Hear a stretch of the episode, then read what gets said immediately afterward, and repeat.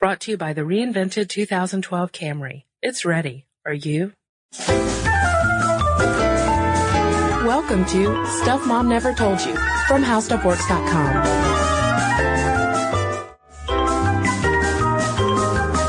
Hey there, and welcome to the podcast. I'm Cristen. And I'm Molly.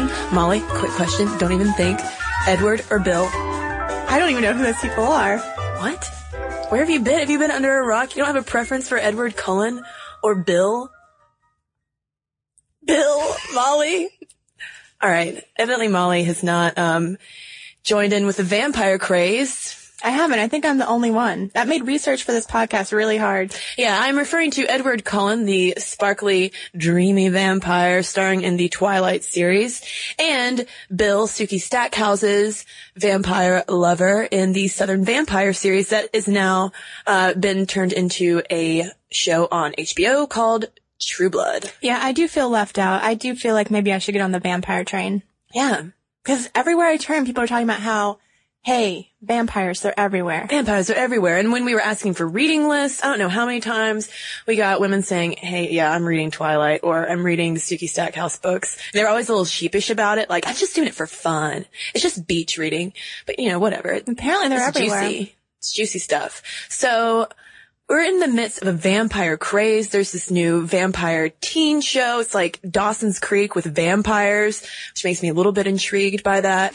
Um, and Molly and I just wanted to know why are women so attracted to vampires? Because they're undead. Like, let's remember that. Thanks. That would hurt. Exactly. Yeah, a lot of reasons against being attracted to vampires, but nevertheless we are. So as I, as has become apparently clear, I do not I do not really know much about vampires. So we had to go to an expert. Yes. And boy, did we find an expert. Yes, we found the author of the Southern Vampire series and a whole host of other novels, Charlaine Harris. So we asked her, why are women attracted to vampires? I think that women are very attracted to the idea of someone who's been around for years and years and presumably having made love for all of those years is someone who is very talented and uh, understanding about the woman's point of view when it comes to having sex. Whoa, Charlaine. Yeah, so Charlaine thinks women are attracted to vampires because they've got hundreds of years of lovemaking Yeah. under their belt, which not a bad argument. Not a bad argument. I mean, they have been around for centuries, so they have had time to perfect their skills. But, I mean, do you really want a philanderer? That's true, Molly. But also, I think that we need to talk a little bit here about sexuality in these vampire tales. We were reading one criticism of the Twilight series from Ms. Magazine that criticized Twilight because Bella wants Edward so badly. She can't have him because of his vampire status. But is it a statement on how all female sexuality is dangerous? Yeah, and one of the reasons why Stephenie Meyer even wrote the Twilight series was because she did want to portray this relationship of abstinence. She comes from a Mormon background, and that's one of the reasons why some parents have latched onto the book saying that, oh, it teaches girls to abstain and it's great. But at the same time, Edward might not be the best boyfriend, even if they aren't sexually active because he's incredibly overprotective. And at one point he even uses his vampire powers to stop her car from being working so that she can't go and hang out with her friends. He's terribly jealous. Not the best guy to date, Bella. Yeah, that, I mean, I can't say that I would get on Team Edward if he's going to start doing that. But I, but what I've also read is that it's really not worth getting on Team Bella. Yeah, the one, that's one of the criticisms that um, Ms. Magazine article points out is that Bella has such a lack of personality that she couldn't even stand up for herself because you don't even know who she is. She has no personal identity.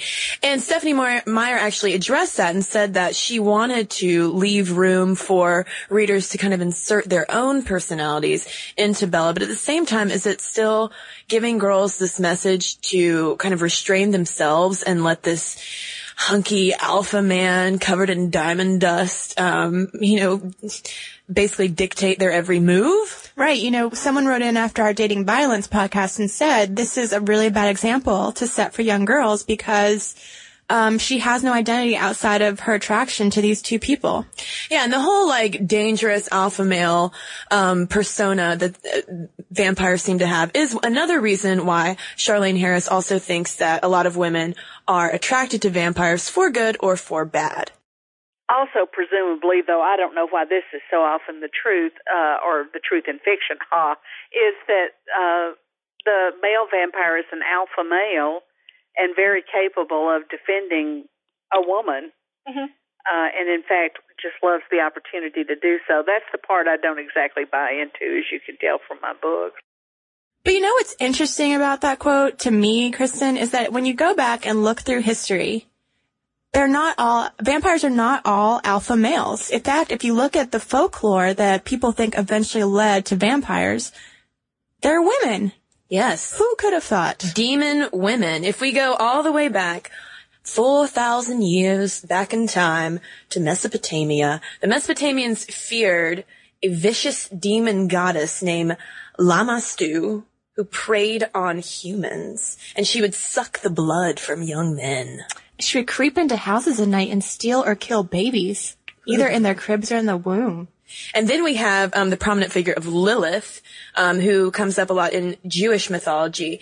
And the, the idea is that uh, Lilith left Eden and began birthing her own children. And then when God sent three angels to send her back, she refused, and then they promised to kill um, 100 of her children every day until she returned. And in turn, Lilith vowed to destroy human children. So like Lamashtu, she goes over and steals all the infants and fetuses, and while she's down there, she has sex with all the men. I mean, it, it's really a weird way to explain the fact that children died in those days and they didn't know why.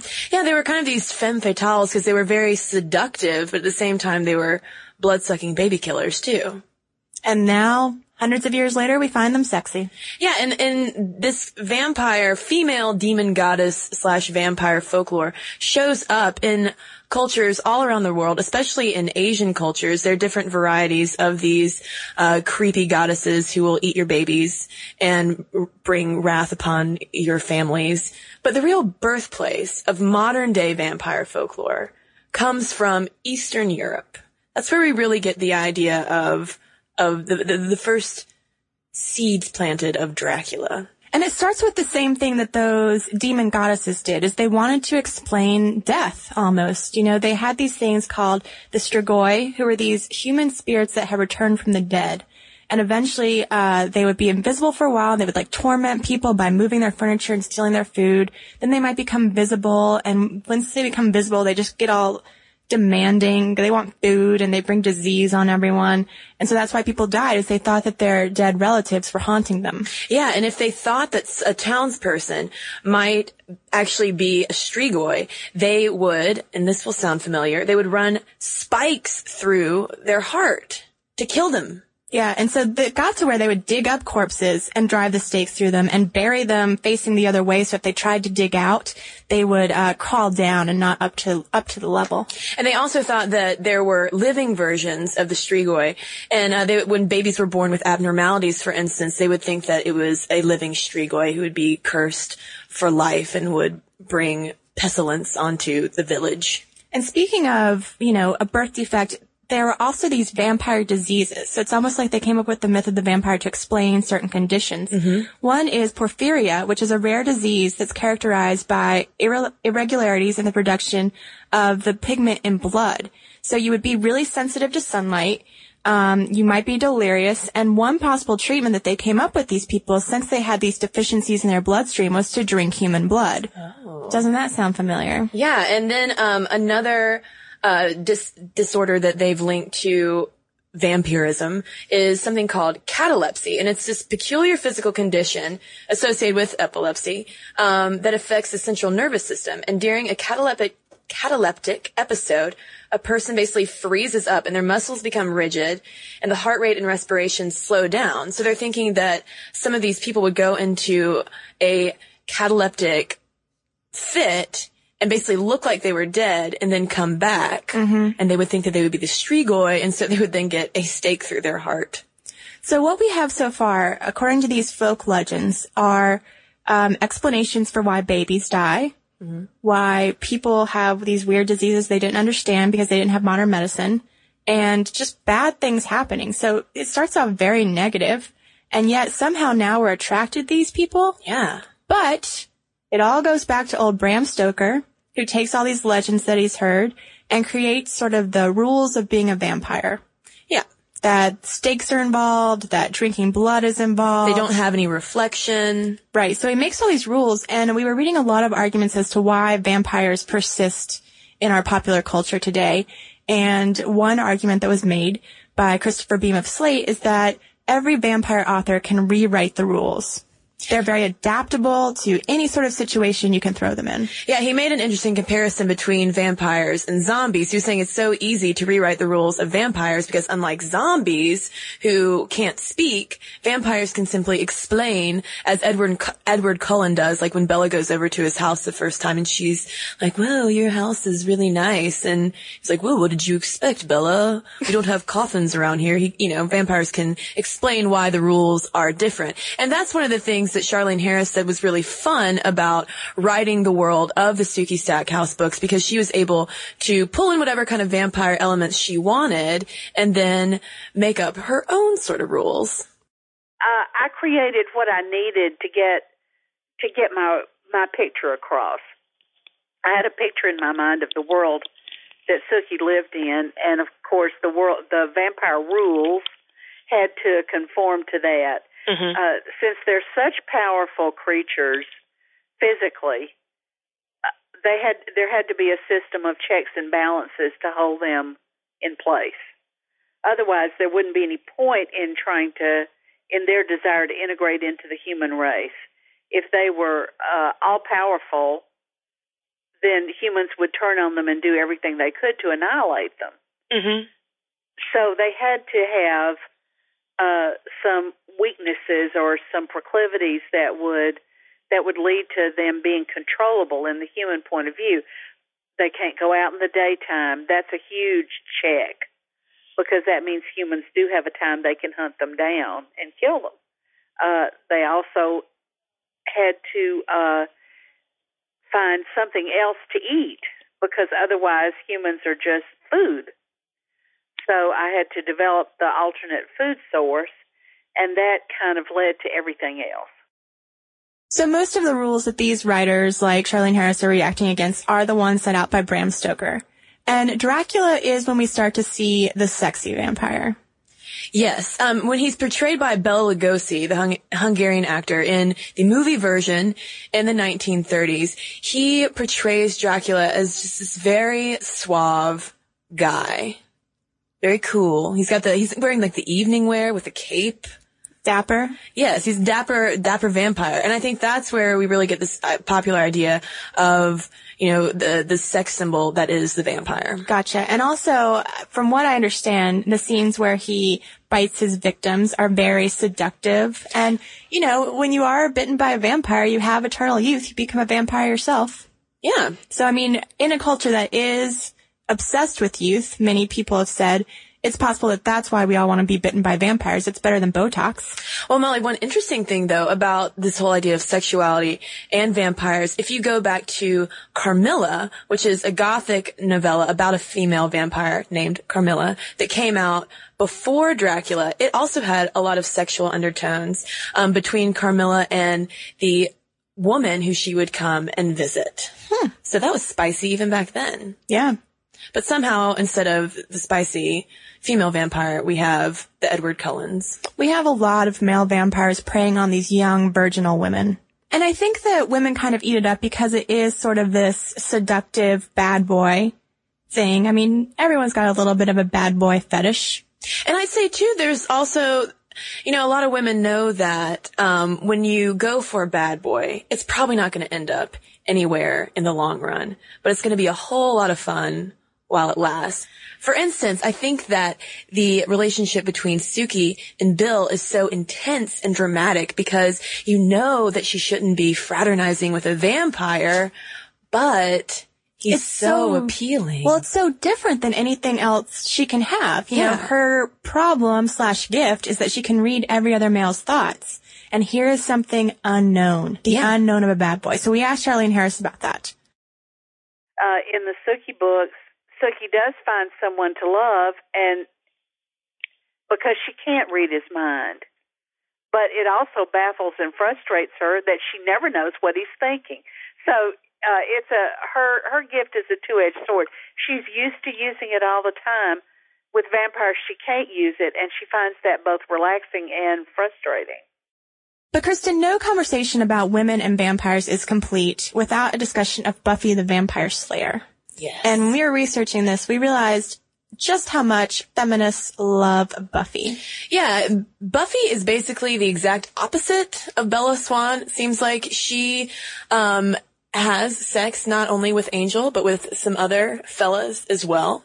So that's not, you know, there's not that dangerous, you know, no, I want to, but no, no. And there's also no, I'm going to give over my whole life to a male when I'm in high school vibe. Yeah, she's a vampire slayer. So she does not let her emotions get in the way of doing a job. Some feminists think that she's a good role model because she really reinvents this idea of, you know, a masculine warrior and embodies it as a strong female, killing these vampires having a little romance on the side. As opposed to the characters today, which are a bit more like, hey, there's a vampire, I'm gonna wait till he notices me. Yeah, it's all about the romance. It's all focused on when the vampire is gonna pay attention. Is Bill gonna talk to Sookie, Is Bella going to get Edward's attention? But you know what? As Buffy put it, we should just kill them.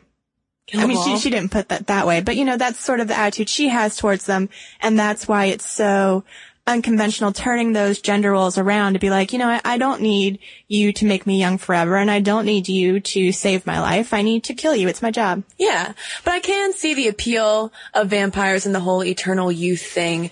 Um, you know, because I don't know, it's it's something it's something different for our, our mundane lives. I mean, meeting someone covered in diamond dust. I mean, I'd at least want to hang out for a little while. I don't want someone who's more sparkly than I am. Or what about Bill though? He's been around for a long time, fought in the Civil War. He knows a lot of history. Molly, you like history? I do, but I also don't like dental problems. Yeah, I don't know. fang if- marks. I don't really know if I want the fangs around. Plus, I just like, you know, like we've been saying, I just don't know if I see myself in these characters. And so that's what we asked Charlaine Harris about, is about how she views her own female characters in these books. it's it's kind of scary to think people are taking lessons uh, from my characters because obviously they're fictional. But I do hope I give them something to admire. I, I think there's something good in in all my characters. I hope that that maybe the the message I'm giving is that you can get through almost anything if you have your your bedrock character there. Um, if you're if you try hard, if you're optimistic, if you're persistent, um, if you try to do the right thing. I hope that, that the fact that all the women are survivors is is a message in itself. So I think it's really good that Charlaine Harris really does take the time to think about um, the p- portraying these stronger women because at first, like you, you do see a definite character development in Sookie from kind of being a little more um, timid to really coming into her own throughout the series. Whereas with Bella, it seems like it's all just a progression towards when she can finally marry the man of her dreams and then have sex and have a baby A vampire baby. a vampire baby. And then you just got Buffy off on the side, just kicking some, taking some names. Yeah. So I'm more than willing to hear everyone's emails about how ignorant I am of vampire culture and the things I need to catch up on. But before we wrap up this podcast, as long as we had Charlaine Harris on the phone, we wanted to ask her uh, some other questions that we thought might be interesting to our listeners. First off, she's got a new book. And we asked her about that. It's called Grave Secret and it features the character Harper Connelly. Well, if you like the style of of my writing, then then I think you would like maybe like to follow me over uh, into the Harper Connelly books, which only have a very small supernatural element and, and no vampires. So if, if you just read Sookie for the vampires, Harper is not the book for you.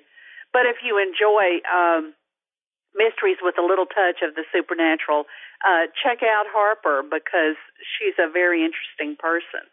And even though Molly, uh, Charlaine Harris is known for the Southern Vampire series, she has written so much. She's a prolific author. She's written over 30 novels. And the one thing I wanted to know was just how did she do it? Because she was also a wife and a mother and writing all of these novels. So we asked her that too. You know, it's not easy. I I think like any working mom, I've had times where it just seemed impossible to balance uh the job with the kids. Uh luckily for me, writing is a job I can do at home. So now that uh at first I used to have my kids go to a babysitter's uh, a few mornings a week and then of course they started school which solved you know, so many problems. But the summer was always a problem too. Mm-hmm. So I would have to pay a sitter to come in uh, three or four or five mornings a week, whatever I could afford, so I could work. And boy, did I work. I mean, when I went over to my office, I didn't mess around with emails or anything else. I went over there and I worked. And lastly, Cristen, the reason that we knew that so many of our listeners love Charlaine Harris and her books uh, was because of the big reading list experiment. And we still love seeing everyone's reading list, but we couldn't let Charlaine go without asking for hers. So many books. I think we're so lucky now to have so many excellent writers to read. If you're talking paranormal, um, I love Jeaniene Frost. She's fabulous. And of course, Patricia Briggs is the best. Uh, Kim Harrison, Kelley Armstrong, they're pretty much standards in the field. Um, I'm reading a book now by Faith Hunter, and I'm really enjoying that.